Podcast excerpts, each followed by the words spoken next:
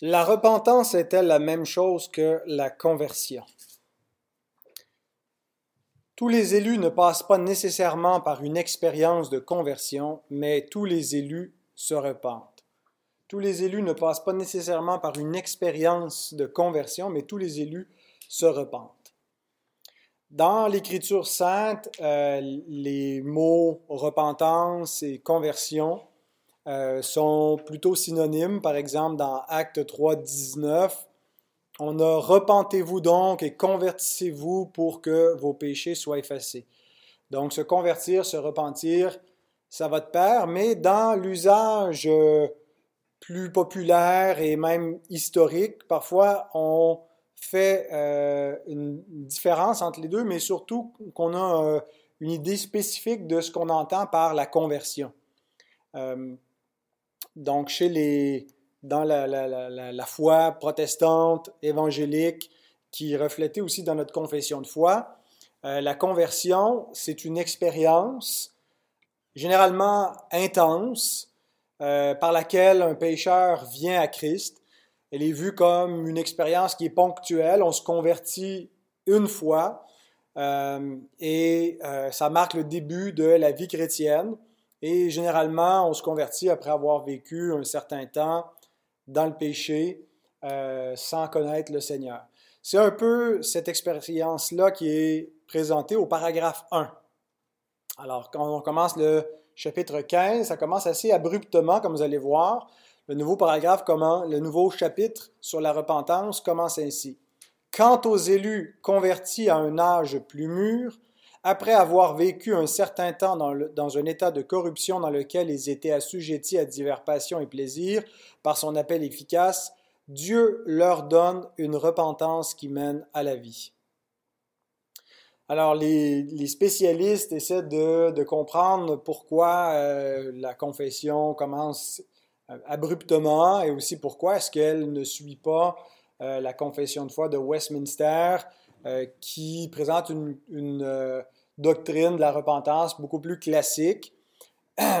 Et à mon avis, ce qui explique euh, ce changement important, c'est le contexte de l'Angleterre du 17e siècle. dans le, contexte dans lequel notre confession et la confession de Savoie, qui en fait est celle qui a modifié la Westminster. Notre confession suit la modification d'une autre confession de foi, qui est la confession des congrégationalistes, qui ont une ecclésiologie très très proche de celle des baptistes, tout en demeurant des pédobaptistes. Et euh, le contexte euh, anglais était que toute la population euh, était vue grosso modo comme chrétienne. Bon, il pouvait y avoir certaines communautés juives, mais généralement les masses était euh, baptisé et euh, dès, la, naissance et intégré à une église nationale et c'est un peu l'instrument d'uniformité sociale, l'église. Et puis, on considérait que finalement tout le monde était dans la religion chrétienne, tout le monde était chrétien. Les congrégationalistes rejetaient ce modèle-là en disant c'est pas euh, le modèle biblique de l'Église, d'une Église nationale qui est gérée par des autorités euh, civiles, où tout le monde systématiquement est, baptisé, puis instruit dans une foi chrétienne et présumé être un, un chrétien. Euh, et donc, les congrégationalistes et les baptistes qui, qui ont une ecclésiologie congrégationaliste, c'est l'idée que la congrégation est composée de gens qui sont réellement convertis, qui sont pas seulement une multitude là, euh, dans laquelle il peut y avoir des, vrais chrétiens nés de nouveau, mais euh, des gens qui ont vraiment, euh, qui s'approprient personnellement et volontairement le salut, qui croient et euh, on vise donc une église de régénérés. Alors c'est pour ça qu'on appelle ça le congrégationalisme, parce que l'idée c'est que le, pouvoir de, des clés du royaume s'exerce au niveau de la congrégation elle-même et non pas dans une échelle nationale avec euh, une hiérarchie, soit de, d'évêques ou d'une de, structure qui serait au-dessus de l'Église locale, mais c'est la congrégation elle-même qui est composée de croyants seulement. Mais avec euh, cette défense-là, euh, qui était donc des gens, des réformés, qui étaient congrégationalistes, euh, venait de d'autres réformés une accusation de conversionnalisme. Ils disaient, ben, ce que vous dites, c'est que pour être sauvé, il faut avoir vécu une certaine conversion, une expérience de conversion, et que si on n'a pas vécu cette conversion et l'emphase que vous mettez sur une appropriation personnelle, une conversion personnelle au Christ, ben quelqu'un euh, qui n'a pas vécu cela n'est pas sauvé. Alors, le paragraphe 1, c'est un peu une réponse à cette accusation de conversionnalisme, euh, où c'est précisé que bien qu'on croit à l'importance d'une appropriation personnelle de la foi, euh, et qu'on met l'emphase sur l'importance de se convertir quand on, vit dans le péché, ce n'est pas systématiquement tous les élus qui vont connaître une, expérience type de conversion, là, de avant, après, mais c'est les élus convertis à un âge plus mûr.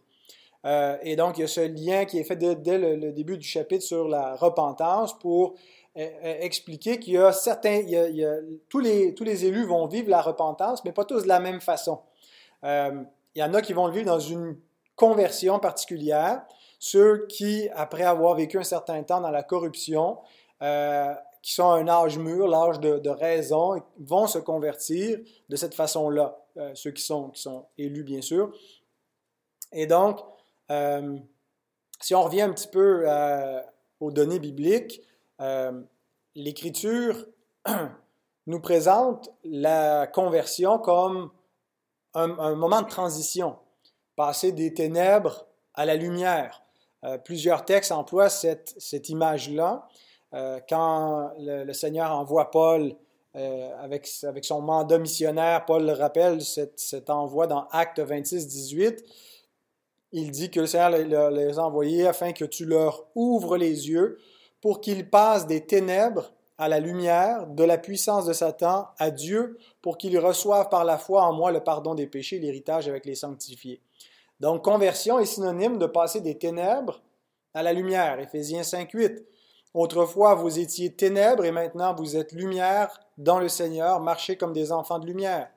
Colossiens 13 nous dit, il nous, il nous a délivrés de la puissance des ténèbres et nous a transportés dans le royaume de son Fils bien-aimé.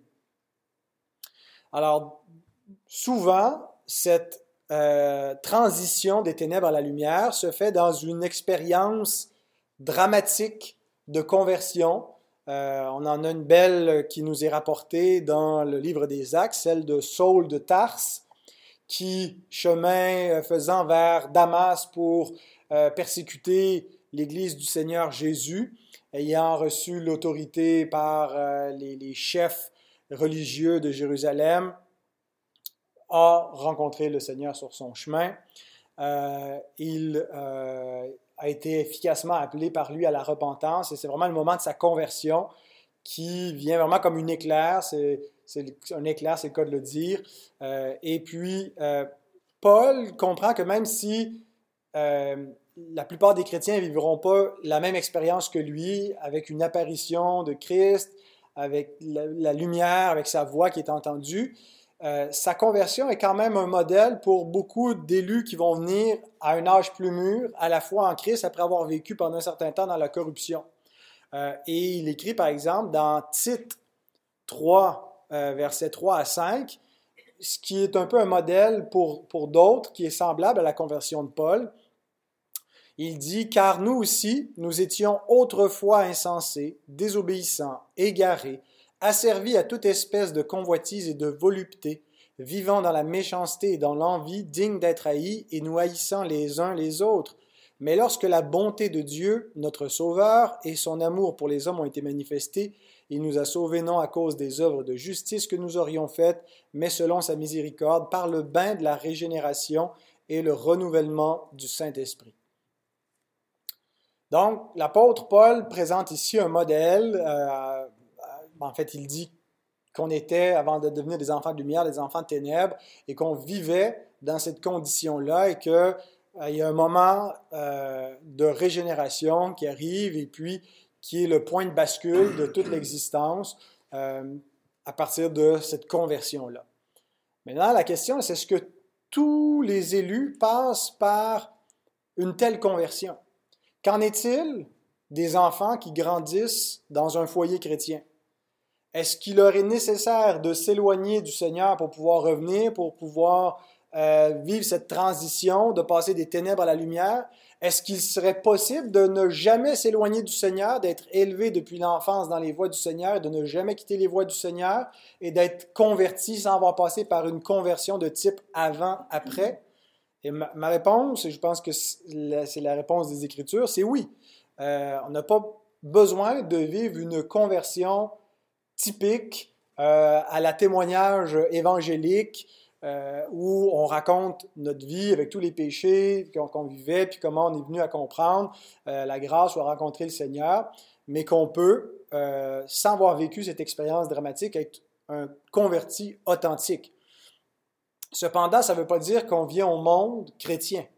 Même si on n'a pas conscience de passer par le renouvellement par le Saint-Esprit, qu'on n'a pas conscience d'avoir vécu euh, la nouvelle naissance parce qu'elle n'est pas arrivée dans une période de crise ou par un événement euh, qui, mémorable.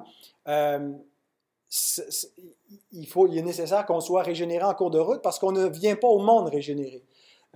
Jésus dit à Nicodème dans son entretien au chapitre 3 au verset 6 que ce qui est né de la chair est chair et ce qui est né de l'esprit est esprit on, vient au monde dans un état euh, charnel et, ce que ça veut dire ici, ben, entre autres, il y a l'idée d'une génération naturelle, mais c'est que la génération naturelle ne, euh, n'engendre pas une, génération spirituelle. Il faut naître de l'esprit, naître de nouveau. Et euh, bien qu'on voit Jean-Baptiste qui soit régénéré dès le, le, sein de sa mère, en tout cas qui est rempli de l'esprit, euh, Jérémie semble être dans une situation similaire. C'est plutôt l'exception que, la norme. Euh, donc, on ne vient pas au monde régénéré, c'est pas possible, même si on peut euh, ne pas passer par un moment de, conversion. On va s'être converti à un moment donné sans s'en être rendu compte. on n'entre pas non plus, ça c'est le plus important, dans le royaume sans repentance. Euh, c'est la prédication euh, du Christ et de celui qui le précède, Jean-Baptiste. Repentez-vous, car le royaume des cieux est proche. Et c'est vraiment l'idée que pour entrer dans le royaume, euh, et c'est pas seulement à partir du moment que le Messie vient sur terre, c'est depuis toujours. Ça passe par la repentance. Personne n'entre dans le royaume des cieux sans se repentir. Et c'est là où on a le deuxième paragraphe qui vient un peu éclairer davantage cette question une fois qu'il a été présenté euh, un élément qui est cher à l'approche congrégationaliste, qu'on ne peut pas juste se reposer qu'on est dans la bonne religion puis qu'on fait partie de la bonne Église nationale chrétienne, qu'on doit se convertir à Christ euh, et qu'ils le définissent comme une expérience qui est euh, généralement des élus plus avancés en âge qui, après avoir vécu dans la corruption, ils ajoutent ceci. Il n'y a personne qui fasse le bien et ne pêche point, et le meilleur des hommes peut, sous le pouvoir et la tromperie de la corruption qui les habite, par l'impulsion de la tentation, tomber dans des péchés graves et scandaleux. Dans l'alliance de grâce, Dieu a miséricordieusement fait que des croyants qui pêchent ainsi et tombent soient renouvelés par la repentance en vue du salut. Donc, si on résume ce qu'on a vu jusqu'ici avant de euh, commenter le deuxième paragraphe, certains élus vivent dans le péché avant leur, conversion. Mais d'autres ne s'écarteront jamais des voies du Seigneur. Ça ne veut pas dire qu'ils n'ont jamais transgressé les commandements du Seigneur, mais euh, ils ont été élevés dans la foi et ils sont demeurés dans la foi. Ils n'ont pas euh, marché dans une rébellion ouverte et ils ne sont pas passés par une conversion de type avant-après. Et on a un autre exemple biblique de ça, c'est Timothée. Timothée, euh, Paul lui écrit dans sa deuxième épître, au chapitre 3, versets 14 à 15, Toi, demeure dans les choses que tu as apprises et reconnues certaines, Donc, il les a appris et il a été persuadé, il a été convaincu qu'elles étaient certaines, sachant de qui tu les as apprises. Dès ton enfance, tu connais les saintes lettres qui peuvent te rendre sage à salut par la foi en Jésus-Christ. Donc, d'où Paul l'a-t-il appris? Ce qu'il a reconnu pour certains, il l'a appris de, euh, dans son enfance par ses, parents euh, et même ses grands-parents qui lui ont transmis euh, cette connaissance-là et il l'a cru et il l'a gardé, il a persévéré dans cette, dans cette foi. Donc, bien que Timothée n'ait pas eu une conversion à la Paul, ça ne veut pas dire qu'il n'est pas passé par la repentance. Et c'est là où il y a une différence entre repentance et euh, conversion. La conversion comme euh, au sens biblique, tous ceux qui sont sauvés sont convertis, mais au sens historique, comme on l'emploie dans le jargon évangélique, comme une expérience qui marque le début de la vie chrétienne, euh, plus ou moins dramatique, bien tous les élus ne passent pas par là et il semble que euh, Timothée soit arrivé à la repentance sans passer par ce type de conversion. Euh, et il était, en fait, tous ceux qui sont régénérés se repentent. Tous ceux qui, ont reçu la grâce de la régénération sont ceux qui confessent leurs péchés. C'est parce qu'on est régénéré que nous nous repentons, que nous confessons nos péchés, que nous en sommes conscients. Ceux qui sont morts dans leurs péchés ne confessent pas leurs péchés, ne se repentent pas de leurs péchés. Alors, ça revient à notre, euh, la réponse qu'on a donnée au tout début. Euh, toute expérience authentique de conversion mène nécessairement à la repentance. Quelqu'un pourrait vivre une expérience un peu mystique euh, qui pense être une expérience de conversion, mais si ça ne l'amène pas à marcher dans la repentance, c'est une fausse conversion. Une expérience authentique de conversion mène nécessairement à la repentance et nous garde repentant notre vie durant. Donc, toute expérience authentique de conversion mène nécessairement à la repentance, mais tous ceux qui se repentent ne passent pas nécessairement par une expérience de conversion. Donc, tous les vrais convertis se repentent, mais tous ceux qui se repentent n'ont pas nécessairement fait une expérience de conversion typique. Donc, un enfant qui a grandi dans un foyer chrétien et qui a gardé euh, la parole de Dieu, et qui est converti, mais il ne sait pas, il n'y a pas de date de conversion, euh, ne devrait pas conclure qu'il est meilleur que les autres hommes, parce que s'il est régénéré et habité par l'Esprit, l'Esprit le conscientise à sa nature pécheresse. Et donc, il va reconnaître sa condition pécheresse, bien qu'il ait vécu extérieurement, objectivement, euh, dans une, plus grande justice que la plupart des, gens de cette génération perverse et adultère, mais lui-même n'aura pas un, une espèce de, sentiment de supériorité, mais va se voir comme un pécheur et se, repentir parce que tous les hommes pêchent, incluant les hommes régénérés. Ecclésiaste 7.20, qui sert de texte preuve à ce que la confession avance, nous dit Non, il n'y a sur terre point d'homme juste qui fasse le bien, qui ne pêche jamais. Donc, même les élus régénérés pêchent et euh, l'esprit les conscientise. Alors, qu'est-ce que qu'est-ce qu'on fait euh, quand on est conscient de notre péché? Bien, on se repent. Alors, ce qui caractérise un vrai converti, c'est sa repentance. Et ce n'est pas une repentance juste ponctuelle. On a parlé de la conversion comme un événement ponctuel, euh, un passage qui marque le début de la vie chrétienne, qui arrive une fois. on ne se reconvertit pas à chaque semaine. cependant, la repentance est constamment renouvelée. Euh, donc, il y a une distinction à faire entre, les deux expériences. Euh, par exemple, quand Jésus annonce à Pierre qu'il va le, trahir, il dit dans euh, Luc 22, 31 et 32, Simon, Simon, Satan vous a réclamé pour vous cribler comme le froment, mais j'ai prié pour toi afin que ta foi ne défaille point, et toi, quand tu seras revenu, affermis tes frères. Donc, sachant d'avance qu'il allait tomber, Jésus lui annonce, le prophétise, qu'il va le renier parce que Pierre immédiatement lui dit, je suis prêt à aller avec toi et en prison et à la mort.